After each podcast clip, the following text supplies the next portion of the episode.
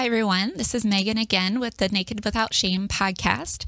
You may notice that Morgan isn't here with us today, and instead I have two lovely ladies, Alex Ross and Caroline Anderson, with the Culture Project, who will be joining me in a discussion on theology of the body today. Stay tuned after this.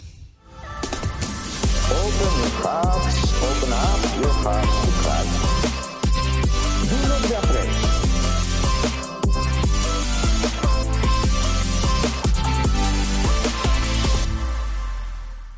All right, everyone, before we begin, I want to invite you to consider joining our patronage community that Morgan and I have for the podcast. If you go to nakedwithoutshameshow.com, you will see ways in which you can donate to our cause here. Also, if you want to receive more content from the Awaken Catholic Ministry, you can go to the Awaken app. The Awaken app is a community of people who enjoy the content at Awaken Catholic. There's a shop, there's prayer opportunities, ways that you can meet others in the community. And to do that, you can go to the awakenapp.io. Okay, so here we go. We're going to get started with our conversation. Alex and Caroline, thank you for joining me today. I'm really excited to be talking to you more about your lives, your interest in theology the body, how you learned about it, and also how you were led to become missionaries for the Culture Project which is a theology of the body outreach ministry. Absolutely. So, We're excited to be here. Of course. Yeah, yeah. So you two are currently working and serving in the Diocese of Toledo, I believe, with the Culture Project. And you've been here for how many years now?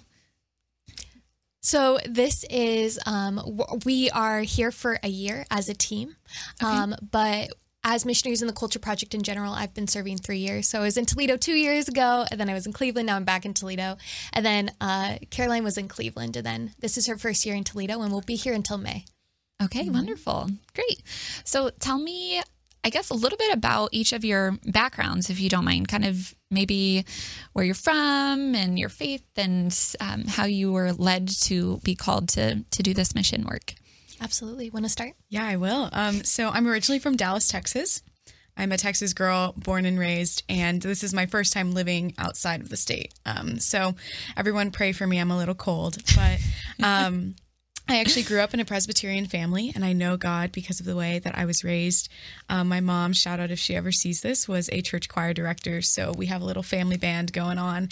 And um, at the end of my high school experience, I was having a really hard year, and what for whatever reason, I still kept pursuing the Catholic Church and the faith and researching and praying about it.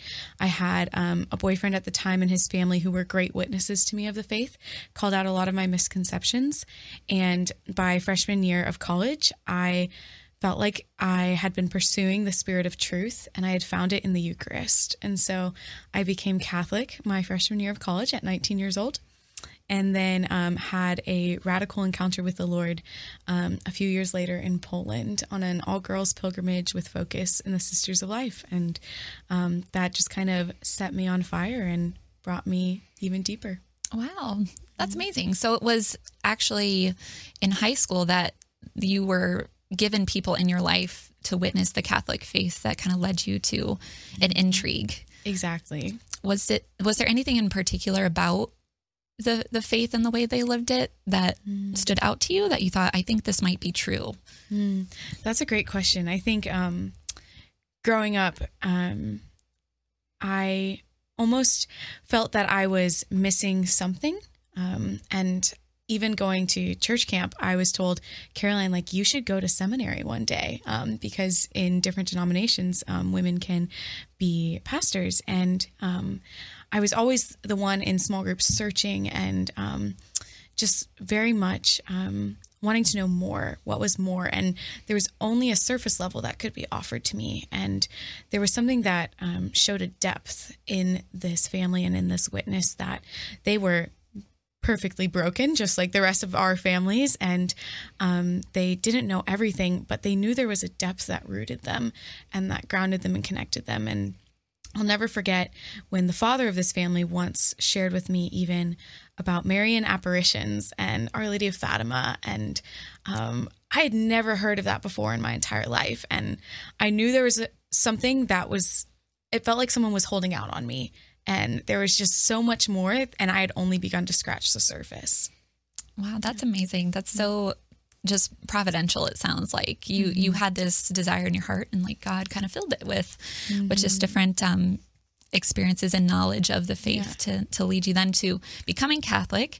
And so where did you attend university? I went to the University of Texas Hook'em Horn, um, and yeah, the University Catholic Center there is where I became Catholic. Wonderful. That's so great. And I'm sure you had a lot of support um, in your Catholic community there. I know I did when I was in college too, Yeah. just like being surrounded by so many people who were fervent for the faith. And I'm sure that was also beautiful. Yes, part I, of your story. I randomly got placed in a Bible study my freshman year, and the leader is my best friend to this day. And um, she's one of the few people who was there at my Easter vigil, and um, then just countless other friends who, many of whom are my supporters on mission right now. And um, just the way that, even though my family's not Catholic, I have um, gained Catholic family both before and during this mission, especially. So, yeah. That's wonderful. well, thanks you. for sharing. Yeah. Alex, how about you? Tell us about your story. Yeah, so I am the oldest of five kids. I'm in a crazy Catholic family. And when I say crazy, they're absolutely wild. And that's what I love about them. Um, and in that context of just wildness and fun and play, I think I was able to really become passionate about drinking deeply out of life, um, seeking the most out of life, living fully, discovering myself in art and sports and all of these different things. Uh, I always joke with the kids in the classroom, I can always find something to relate with someone on because I played like 10 sports, a bunch of instruments, did theater, like everything I could. Um, and this desire was mainly just to discover life. But then I think as I transitioned to high school, this desire to do everything became more about proving myself and proving myself as lovable. And it was really in the context of one day having my dad look me in the eyes when I was having a breakdown and go, Alex, like, you don't have to do all of this.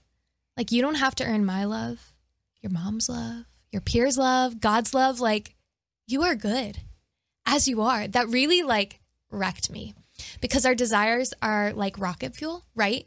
And if we don't know where we're pointing them or know that they are there, dormant underneath the surface, like boiling, then we are missing one of the greatest assets we have to launch us in the right direction.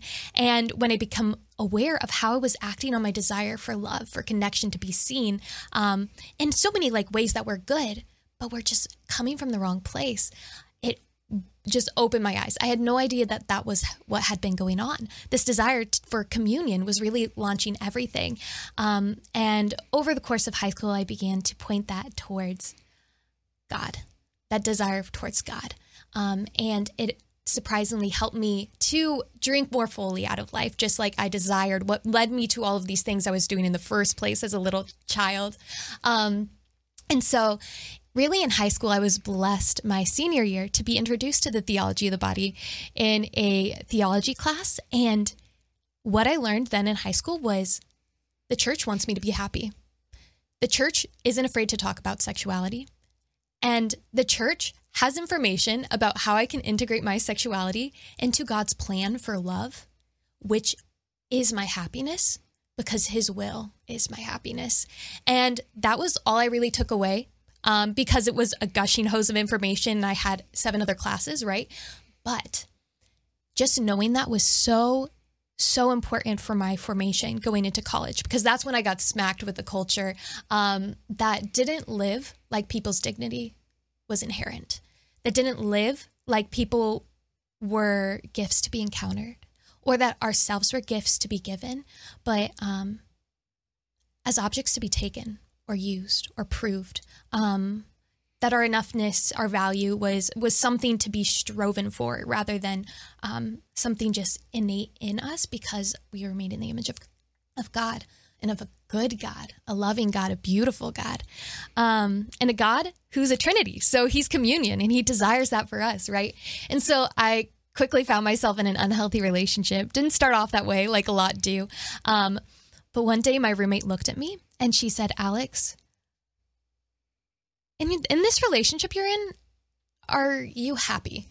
And my heart was so crushed to answer her, to hear the answer coming out of my mouth of no. Hmm. And remembering that the church had the pathway to my happiness, I went just running back into theology of the body as much as I could. Um, after breaking off that relationship, I remember just going to the chapel and just bawling my eyes out and asking Jesus, okay, what is love then? You're going to have to teach me because I thought I knew, but apparently I didn't because I have been pointing this rocket in the wrong directions. Um, but these desires, this rocket fuel is still there. Teach me what to do. And when I looked up at him um, in the monstrance, I was like, that's it. Like that's the love I'm called to. That self gift. Um, and that's the love that I deserve. Not because I did anything, but because he declared me worthy of it by his sacrifice and the price tag he put on my life is his blood. Um, and so that changed the way I lived. And it made me run towards discovering the theology of the body more through relationship. And really, I discovered that healthy love and relationships helped me to drink deeply of life, helped me to become more fully alive in who I was. I felt more Alex in a healthy relationship than I did isolated, which was to me, um, or in an unhealthy relationship, right? I I needed that that vision of the human person in order to understand what my desires and my love was for, and that changed everything, um, and led me to encountering the Culture Project because here I was on that search, and um, the Lord really did answer my prayer of teach me how to love by placing all the right people in my life, all the right information in my life. And I was at a SEEK conference and I picked up a little culture project pamphlet. And in that pamphlet had so much practical advice that I had been missing. I had a lot of the theological head knowledge of TOB and stuff like that. But here were young men and women who were telling me, here's how to have a conversation with a significant other. Here are some good boundaries to set. Here's my experience. And finally, I had the practical tools to reach these ideals I so desired. Um, and so that really changed the game for me. Wow, thanks for sharing that. Yeah. That's very interesting. I loved just hearing about what seemed like a, a, cycle of being a child and being very interested in the world and like mm. almost like God communicated through your experience of, of like loving life and just mm. being very interested in things to reveal himself. Like he's yes. he's already giving you gifts. He's he's already giving you the fulfillment of your desires in just like loving life. And then having you kind of return to that later but but with as you're saying these tools, like the knowledge of theology of the body but then the practical tools as you're saying of relationship to live out your ideals and just kind of deepen the gifts that God wanted to give you and the desires to to be fulfilled in you. That's, That's so good. spot on. Mm-hmm. I think like this world, um, the more we have this TOB lens, right? Um, which honestly, I think is the lens we're given as a child. Mm-hmm. We're just like coming back to that place, kind of like we're coming back to the garden, um, to that that piece of the interior gaze, that pure gaze. Um, when we have that gaze, when we have that lens, everything's draped in givenness. Others, ourselves, the world around us, beauty, it's just draped in the reality that this is a gift given straight out of the hands of God. And he knows exactly what he's doing. And it, it changes things. It makes it a little bit more exciting. mm-hmm. A lot more exciting, actually. It does. And it, it, it secures you. I was, you know, I was just thinking about how wonderful your dad it sounds because he's yeah. like, oh, wow, you know, you don't have to earn my love or you don't have to earn anybody's love. But like the Father in heaven, like he mm. secures us in telling us like you're being taken care of. You don't have to earn anything. You're you know you're good as you are and just delight in in the world. Mm. um, that can be difficult to always receive with you know the brokenness at times but but to start to i don't know pray pray through the the givenness as you're saying and uh, receive that it starts to help you see the Absolutely. truth better. So yeah thank you both for sharing your your stories. Um, why don't you now tell me more a little bit more about the culture project itself? So maybe when it was founded what the mission is that sort of thing. Yeah so the mission is not actually that old. I believe we're in our eighth year of mission. And um, it actually branched off of a different organization um, and took this wonderful journey towards not just wanting to uphold the dignity of a human person, um, especially when we come to issues such as abortion, human trafficking, pornography, but go back to the root too of um, how we relate to one another and um, how virtues and um, especially the virtue of chastity in relationships help us to be more fully alive, like Alex mentioned. And so we um, speak in middle school, high school settings, typically, as well as with young adults, young people, wherever we can, as well as parents, which is super special, um, about what it means to be human and what are we longing for in our hearts and how can we, like Alex mentioned again, point those rocket engines where they're meant to go rather than these counterfeits that we don't really want anyway. And so we give formal presentations as well with um, walk with young people in informal ways and um, through even lunch encounters, um, getting to know their stories and their lives. And we live in community so that we can be formed and um, we can be loved as well when we are seeking to love others. That's great. Yeah, it sounds like there's a lot of different avenues that you can take then to just to share the message. You, you're here in this diocese of Toledo to really like get to know the people here and to go into the schools or go into the parishes to to share your your formation. That's so good. Absolutely. Exactly. Do you have, um, I guess, a specific formation that you go through before you become a missionary? We do, yeah. So we have two main trainings. We have one in June where all the returning missionaries and all the new missionaries come together for spiritual formation to be formed really in the Benedictine charism. We do it at uh, St. Vincent's Archabbey in Pennsylvania, which is just such a beautiful place. One of the founders of the Culture Project is now a monk there. So it's just really special to receive his formation and the other monks there. Um, and we also train our missionaries to support raise over the summer. And then we have a month and a half in the fall, just of entering in as a community to our pillars of prayer, of work, um, of all of these, of all these different things to really um, take a look at different areas. And we have a ton of experts come in. Um, Christy or uh, Stephanie Gray, Brian Butler, like all of these big names in the areas of theology of the body and pro life topics in gender identity, in um, understanding how to talk to kids about pornography, all of these different um, topics. And we're formed for like a month and a half, which is one of the most valuable things about the missionary program, in my opinion. Um, the Sisters of Life come in. So if anyone out there is considering being a missionary, I can promise you that the formation that you'll receive in the Culture Project will set you up for your vocation, for just being human, um, for knowing what it means to be human. Um, and so you really can't go wrong. But then the I think fullness of that formation happens in just community life on mission. Um, so there's currently four communities um, in the Culture Project. We have two here in Ohio in different dioceses and two in Pennsylvania. Um, but we've been in a lot of different dioceses and are looking to always expand as missionaries are made available. Um, and it's always a gift to be placed and to really enter into not just talking about love in the classroom, but living love and the putting in the work to love in community life um, and trying to make a family out of strangers. Like that will teach you how to expand your heart more than anything. Mm, That's beautiful. that those are two really important pieces, I think, to formation as we're talking about it to to be formed by experts and to by prayer and through this formation program you have, but also then in the communities that you then live in and then expand through your mission work. Um, yeah, Morgan and I talk a lot about that, like kind of living the theology body is as much of a way to evangelize it as to speak it. But both are necessary.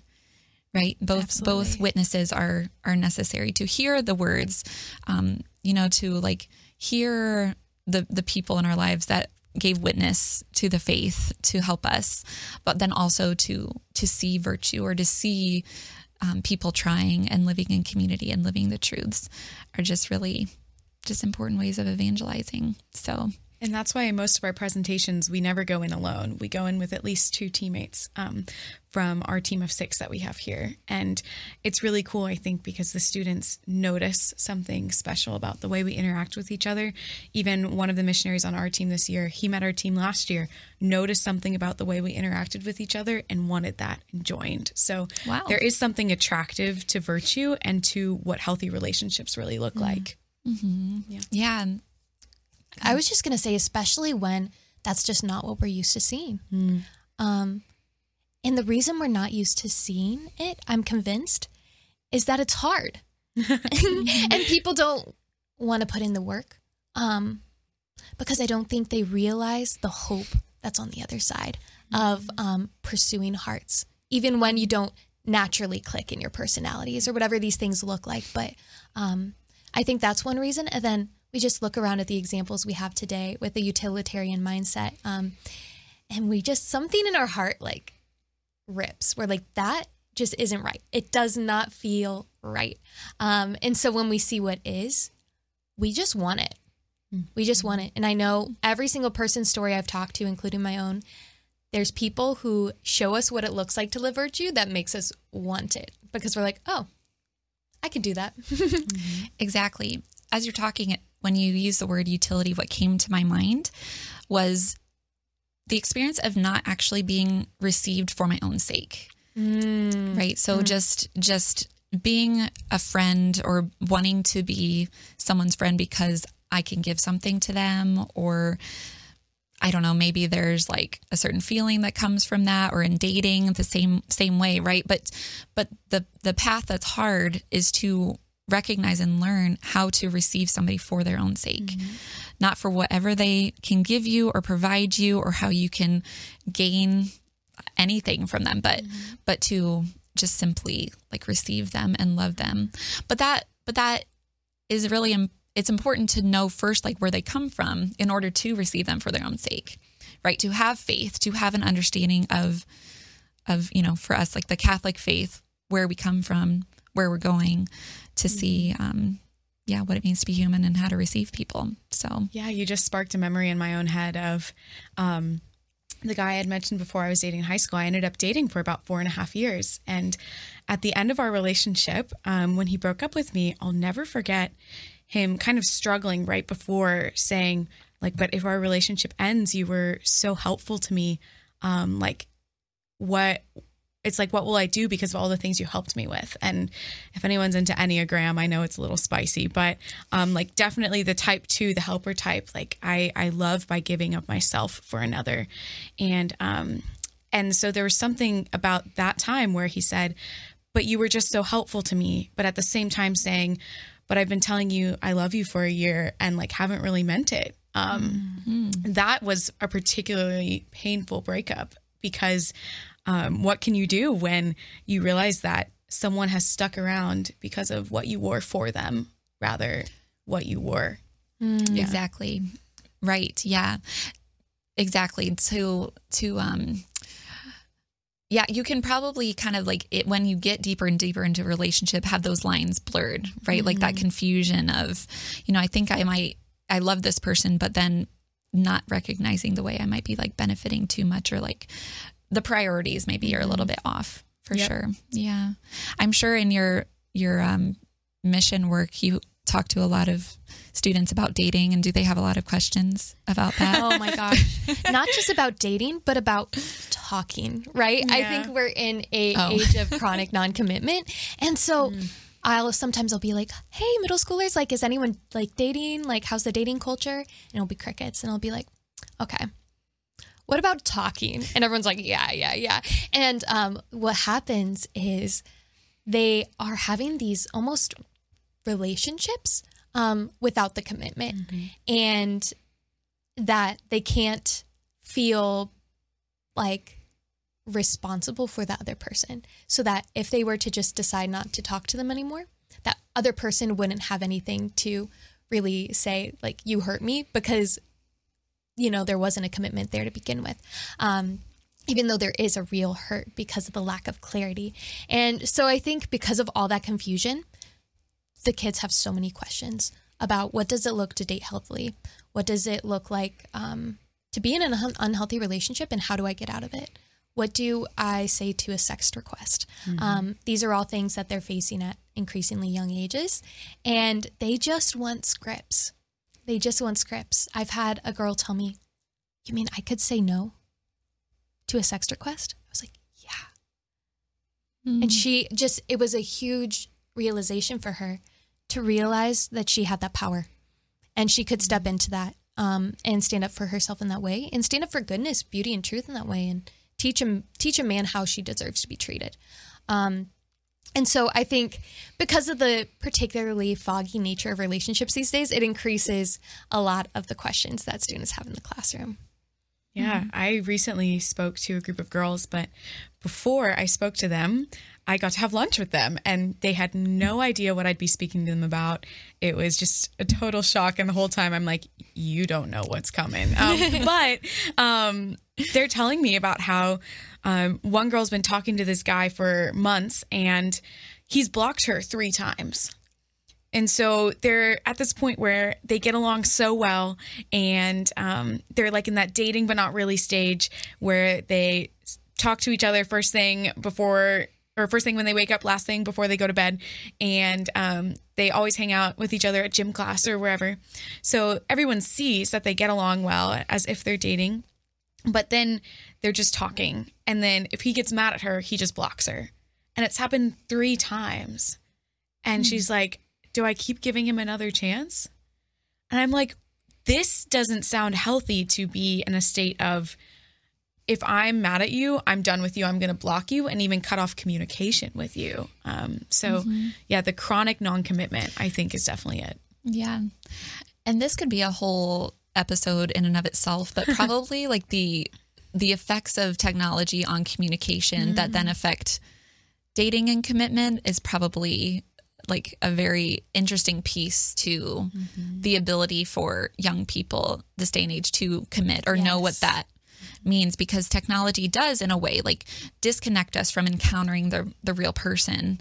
And so you can sometimes hide behind these things and then like it's easier to block somebody and it's you know maybe less hurtful or you're you know that commitment that intensity of commitment Yeah. doesn't have to be there. So oh gosh yeah. Um well, it sounds like, yes, your job would be so interesting. I'm sure that you have like so many, so many more stories and things. But I think that for now, if it's okay, we're going to take a, a break and end this episode and maybe um, start back up in the next one. Does that sound good? Sounds awesome. Sounds awesome. Awesome. Okay. All right. So that's all we have time for today. Thank you for joining our conversation. Um, we look forward to having you return next time. Thanks.